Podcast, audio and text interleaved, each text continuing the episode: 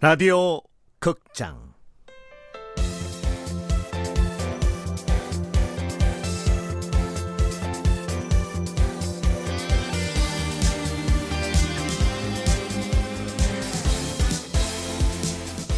프로젝트 S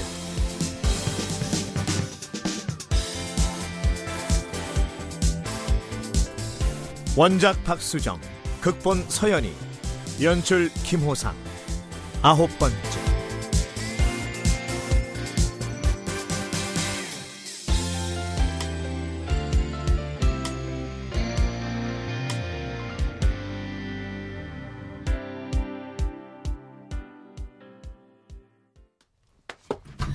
왜 이렇게 문이 안 열리는 거야? 짐승아, 애쓰지 마. 그 문은 나만 열 수 있는 거야. 대체 이게 무슨 짓이에요? 일 좀 시키려고 불렀어. 너 뭐 이상한 거 상상한 거 아니야? 네? 아니거든요. 바쁘다 보니까 아직 이삿짐 정리가 덜 돼서. 어머, 아니 이삿짐 정리를 왜 저한테 시키는데요? 시켜준 걸 고맙게 생각해, 로열 화장품. 내가 누군지 글쎄 잊어버렸나? 로열 화장품? 그래서 부장님이... 조승아 씨에게 이번 프로젝트가 달려있어. 무슨 일을 시키든지 해내도록 해. 알았지? 치사하게? 선배, 이거 갑질이죠? 기회를 주는 거야. 침실에 가보면 상자 많이 쌓여있거든. 옷은 드레스룸에 갖다 걸고, 많이 구겨진 것들은 세탁소에 갖다 줘야 하니까 따로 분리해놓고, 책이나 필기구, 기타 등등은 서재에 갖다 정리해. 헐, 뭐야? 갑질 최극강 맞지? 왜? 싫어? 하기 싫으면 관두고. 아닙니다. 이거 다 하면 우리 잘 봐주는 거 맞죠? 서진호텔 경영지원실 실장님. 하는 거 봐서. 승아는 준형의 뒤통수를 한껏 흘겨봐주고는 준형이 말했던 방으로 향했다. 무슨 놈의 아파트가 2층으로 돼 있냐? 두 개 사서 위아래 텄나? 하여튼 부자들이란 돈 쓸 데가 없으면 나 같은 서민한테나 좀 쓰란 말이야. 삼면이 통유리. 아니 뭐 사생활 보호는 안 되겠네 뭐. 아니 뭐가 이렇게 넓어? 아니 상자는 또 왜 이렇게 많은 거야? 그래, 한다 해. 로열 화장품의 미래를 위해서 내가 이 한 목숨 장렬하게 희생한다.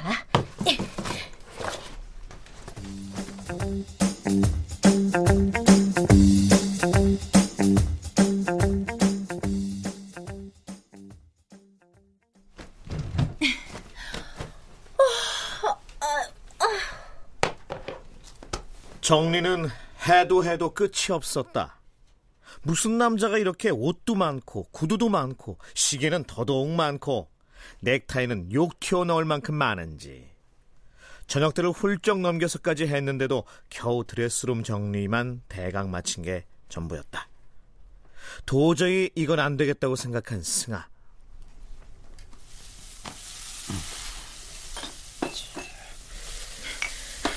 선배, 도대체 무슨 짐이 그렇게 많아요? 밥 먹고 해.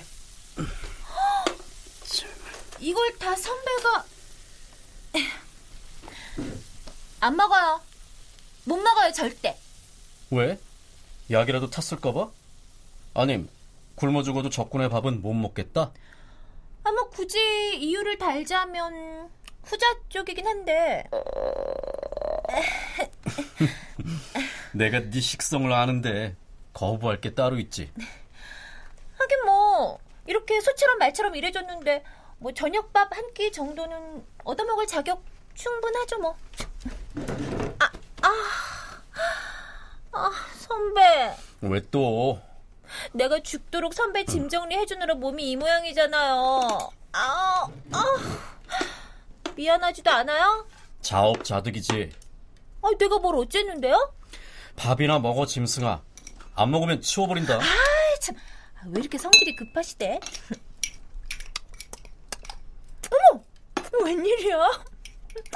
아니, 선배가 음식도 할 줄 아는지 몰랐어요. 미국에서 계속 혼자 살았으니까. 혼자 산 거야 그렇다 치고 뭐 여친은 있었겠지.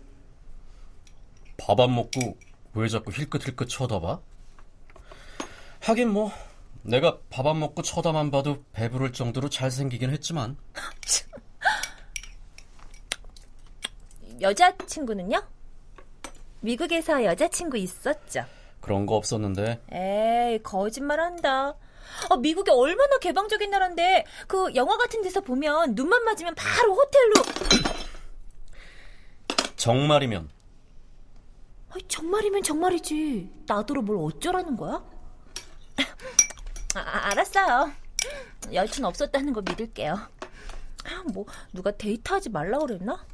그러게, 내가 미쳤지. 이럴 줄 알았으면 데이트라도 할걸. 저기 선배, 아니 실장님, 일단 드레스룸은 대충 정리했거든요.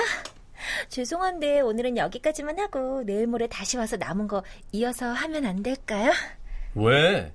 아, 시간이 늦었잖아요. 저도 가서 쉬어야죠. 내일 산약도 있고. 약속? 나 그 약속 뭔지 알거든? 호텔 커피숍에서 상희 씨하고 문자 주고받을 때 선배가 옆에 있었지. 아, 몰라. 며칠이 걸리든 다 끝내놓고 가. 선배. 그럼 둘 중에 결정하든가. 남자친구야, 회사야. 승아는 상윤에게 전화를 할 수밖에 없었다. 상윤 씨, 미안해요. 집에 단체 손님이 오는 바람에 내일 여행 못 갈 것 같아요. 그래? 그럼 어쩔 수 없지. 다음에 꼭 같이 가자. 사랑해. 네, 저도요.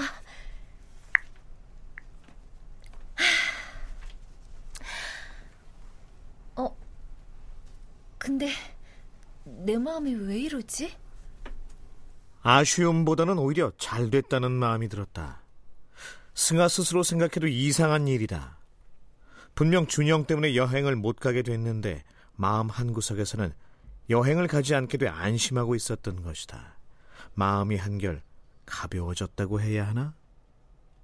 우리의 짐승아, 아니 조승아는 지친 김에 침대에 털썩 누워버리는데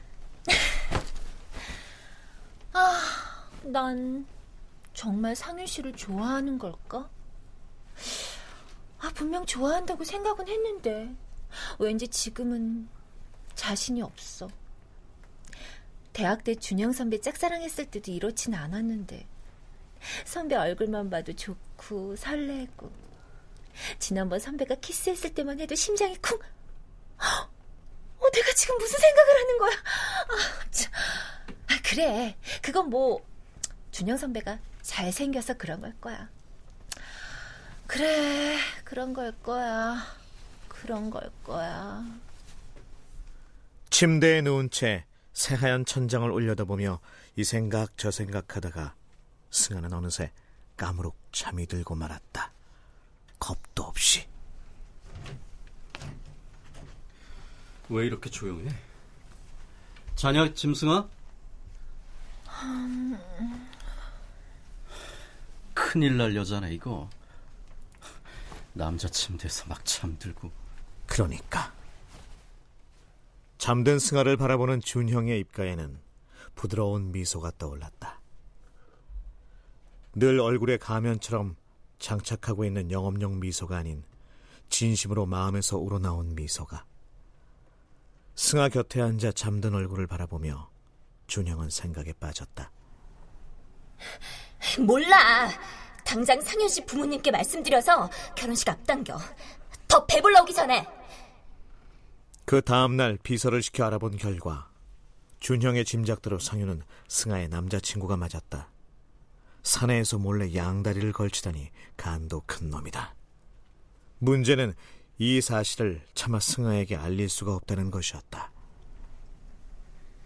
승아, 너한텐 생전 처음 사귀어본 남자일 텐데 차라리 모든 걸 솔직하게 털어놓고. 아니야, 낮에도 선미하고 정훈이가 그렇게 말렸잖아. 절대 그렇지 말라고.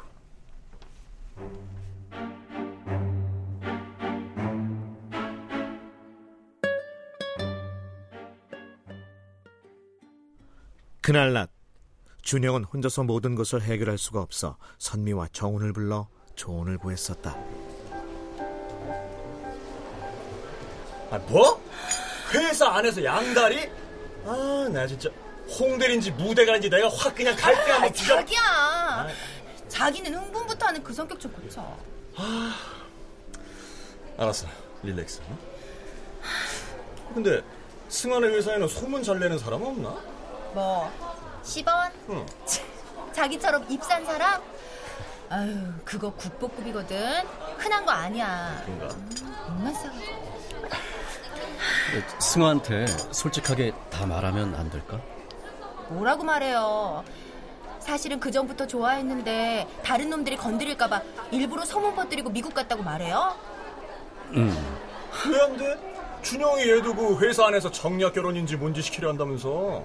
아 그럼 빨리 확 불어버리고 이쪽 저쪽 다 정리해서. 아유 잘... 글쎄 안 돼요. 왜 안 돼? 지금 말하면 승아 성격으로 아마 평생 준영 선배 얼굴 안 보려고 할걸요. 걔가 그 소문 때문에 진짜 얼마나 고생했는데. 그랬니? 아 뭐 그건 그랬지. 알몸 사건. 야 그것도 여자가 남자를 덮쳤다는데 치명적이긴 하지. 근데 그 소문을 일부러 냈다 그러면 아야 안돼 안돼. 아유. 아니 뭐 물론 준영 선배 입장에서는 미국 유학도 가야 하고 3년 동안 승아한테 기다려달라고 하기도 미안해서. 게다가 재벌집들은 성에 안 차는 며느리감 가만 안 둘 거 아니야. 아 그건 준영이가 더 잘할 테고. 가장 불안했던 게 나 유학하는 3년 안에 승아한테 남친이 생기는 거였어. 알지. 그래서 우리가 그 소문 낸 거. 뭐 작전대로 됐잖아. 아 근데 뜻하지 않은 이 무대가리가 나타난 거지. 양다리로. 야야야야 선미 너 옆에서 감시 잘하라니까 안 하고 뭐 했냐? 아 뭐 홍대리인지 그 무대가리인지가 좋아한다고 고백했다고. 아, 자기도 뭐 태어나서 처음으로 고백받아봤다 그러는데 아, 그럼 내가 거기다 대고 뭐라 그러냐. 아, 알았어.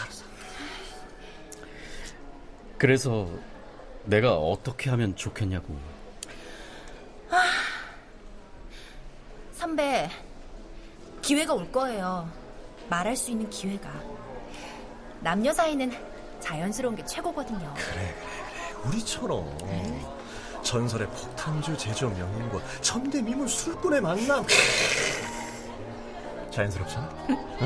야야야 그런 점에서 우리 요거 낮술 한잔 어때?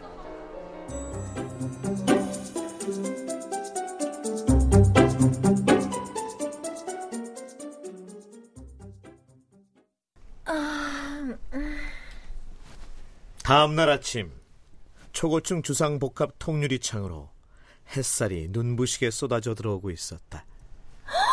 어머 어떡해. 아침까지 계속 자버렸잖아. 일 안 하고 퍼질러 잤다고 구박받겠네. 뭐?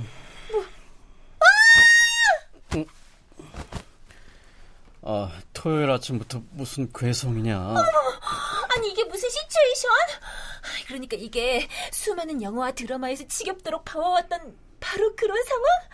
여주인공이 술 마시고 필름이 끊긴 지 잠들고 다음날 남자가 그 옆에 누워있는 상황? 하여튼 우리나라 여자들 정서는 드라마가 다 망친다니까. 선배! 아 왜 남의 옆에 기어들어와서 자고 그래요? 이거 내 침대거든요. 남의 침대에 들어와서 잔 사람이 누군데. 아 그건 그렇네요. 아, 가만히 있어봐. 지금 몇 시야? 부재중 전화. 엄마한테 나 죽었다. 엄마 안 그래도 내가 지금 막 전화하려다. 너 지금 어디야? 여기가 그러니까 선미네 집이지. 어제 불금이라 둘이 좀 달렸더니 그만. 미안해 엄마 많이 걱정했지. 30분 준다. 당장 튀어와. 30분? 그건 너무 엄마! 어떡해 우리 엄마 분노가 이 집 안땅이네. 어떡하지? 30분 안에는 불가능한데. 짐승아, 걱정 마. 무슨 좋은 수라도 있어요? 혹시 날개 있어요? 무슨 수를 써서라도 시간 내로 데려다 줄 테니까 걱정 마.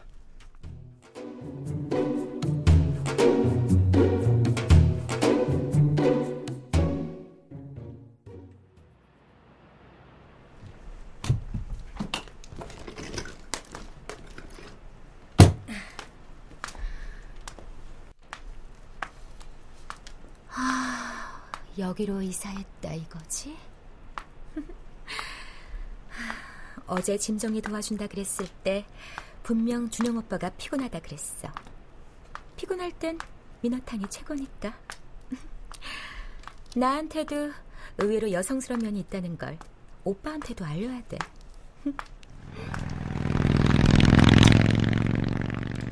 어? 바이크 준영 오빠? 그럼 뒤에 탄 여잔 아닐 거야. 그래, 그럴 리가 없어. 유경은 불안한 가슴을 진정시키려 노력했다. 준영처럼 반듯한 남자가 바이크 따위를 탈 리가 없지 않은가. 100번 양보해서 그게 준형이었다 해도 뒤에 태우고 다닐 만한 여자가 있을 리 없다. 있다면 그것은 다른 누구도 아닌 유경 자신이어야 했다.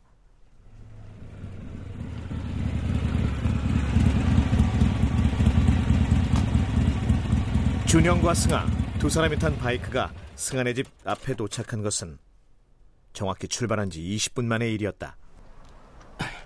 내려. 죽을 뻔했잖아요. 시간 안에 데려다 준댔잖아. 은혜는 나중에 꼭 갚고.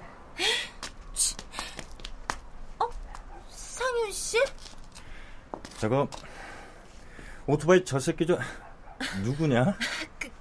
그게 대학교 때 선배예요. 대학교 선배랑 왜 오토바이를 같이 타고 오는데? 아, 별일 아니에요. 제가 좀 급해가지고 선배가 집에까지 태워다 준 거예요. 지금 토요일 오전이야. 아침부터 만났다는 거야, 대학교 선배를? 어떡해. 어젯밤에 준영 선배 집에서 잤다는 거 상윤 씨가 알면 안 되는데. 왜 말을 못해? 아침이 아니라 어젯밤부터 쭉 같이 있었다고. 뭐? 선배! 사실이잖아. 어젯밤에 나랑 한 침대에서 자지 않았나? 자기야, 지금 이 새끼 말 사실이야? 상윤 씨, 내 말 좀 들어봐요. 그게 사실이에요. 지금 사실이냐고 묻고 있잖아! 그렇긴 하지만 아무 일 없었어요. 정말이야. 대체 그쪽 대체 누굽니까? 나? 승아가 당신이랑 여행 가기로 한 약속 펑크내고 어젯밤에 우리 집에서 나랑 함께 보낸 거 보면 뭔가 느껴지는 거 없습니까? 뭐? 선배 왜 이래요 진짜. 우리 그냥 대학교 선후배잖아요. 그 이상도 이하도 아니었잖아요. 아니, 조승아, 넌 나한테 언제나 그 이상이었어. 나 역시 너한테 그 이상이었던 걸로 기억하는데 내 기억이 틀렸나? 작작들 좀 하지. 집에 단체 손님이 와? 아이고, 상윤 씨, 저 속이려던 게 아니라 내 말 좀. 홍상윤 씨, 이거 한 가지는 확실히 해두지. 조승아가 그쪽을 버린 거야. 참,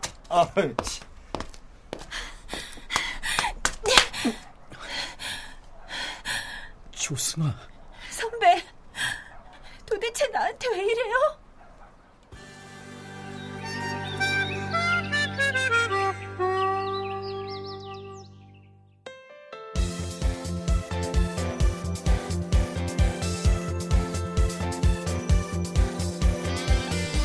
라디오 극장 프로젝트 S, 박수정 원작, 서현이 극본, 김호상 연출로 9번째 시간이었습니다.